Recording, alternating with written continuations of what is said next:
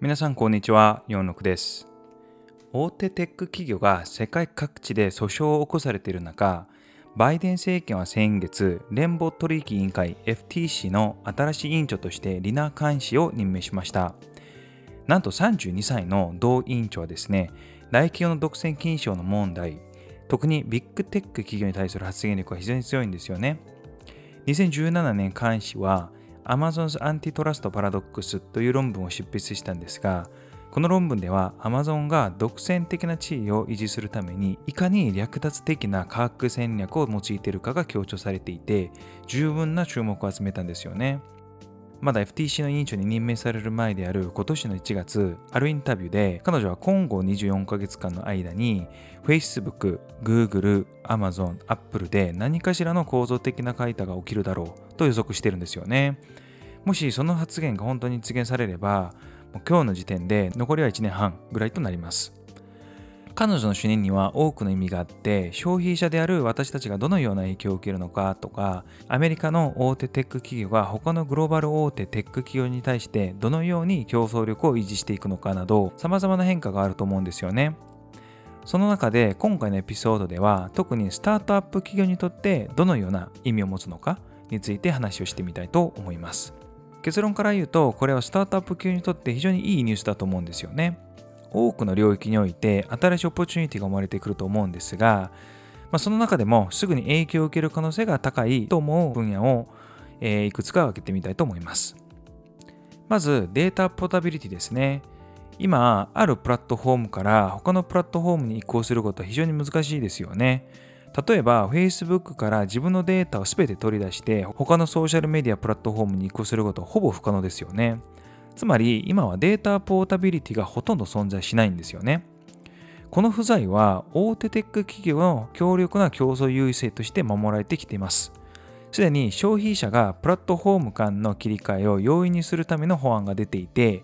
これが施行されれば特に分散型のデータベースであるブロックチェーン技術を活用するスタートアップに大きなチャンスが訪れるんじゃないかなと思うんですよね。例えば米国のスタックスという会社は各ユーザーが自分のデータを保持できるユーザーが所有するインターネットを実現しています。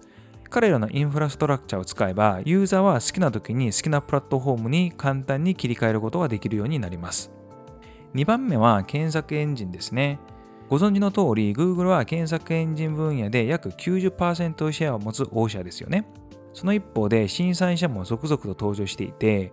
例えばユーザーのデータを広告主に売らないという主張している DuckDuckGo は昨年1億ドルを調達してるんですよね。また、私のノート記事でも紹介した Google の幹部たちが設立した Neeva っていう会社があるんですけど、ここは Sequoia とか Greylock などの著名 VC ファンドから3億ドルの評価を受けています。ユーザーがデフォルトの検索エンジンをより簡単に選択できるようになれば、こちらの新規参入スタートアップがより多くの市場シェアを獲得していくことは考えやすいと思います。さらに重要なことは、Google が Google マップから Google フライトまで多くの隣接プロダクトを作ったように、それぞれの検索エンジンに必要な隣接プロダクトの需要が高まって、それは他のスタートアップへの新しいチャンスにもつながると思います。最後は e コマースなんですが、Amazon は Amazon Basic の商品に Amazon を利用するサードパーティの販売者データを乱用していると非難されています。これは Amazon が望む時にサードパーティー販売者を人から押し出す力を与えてしまいますよね。e コマース業者の中には Amazon が最も多くの潜在的購買者にアクセスできるプラットフォームであるにもかかわらず、このリスクを理由に Amazon を利用しないケースもあるようなんですよね。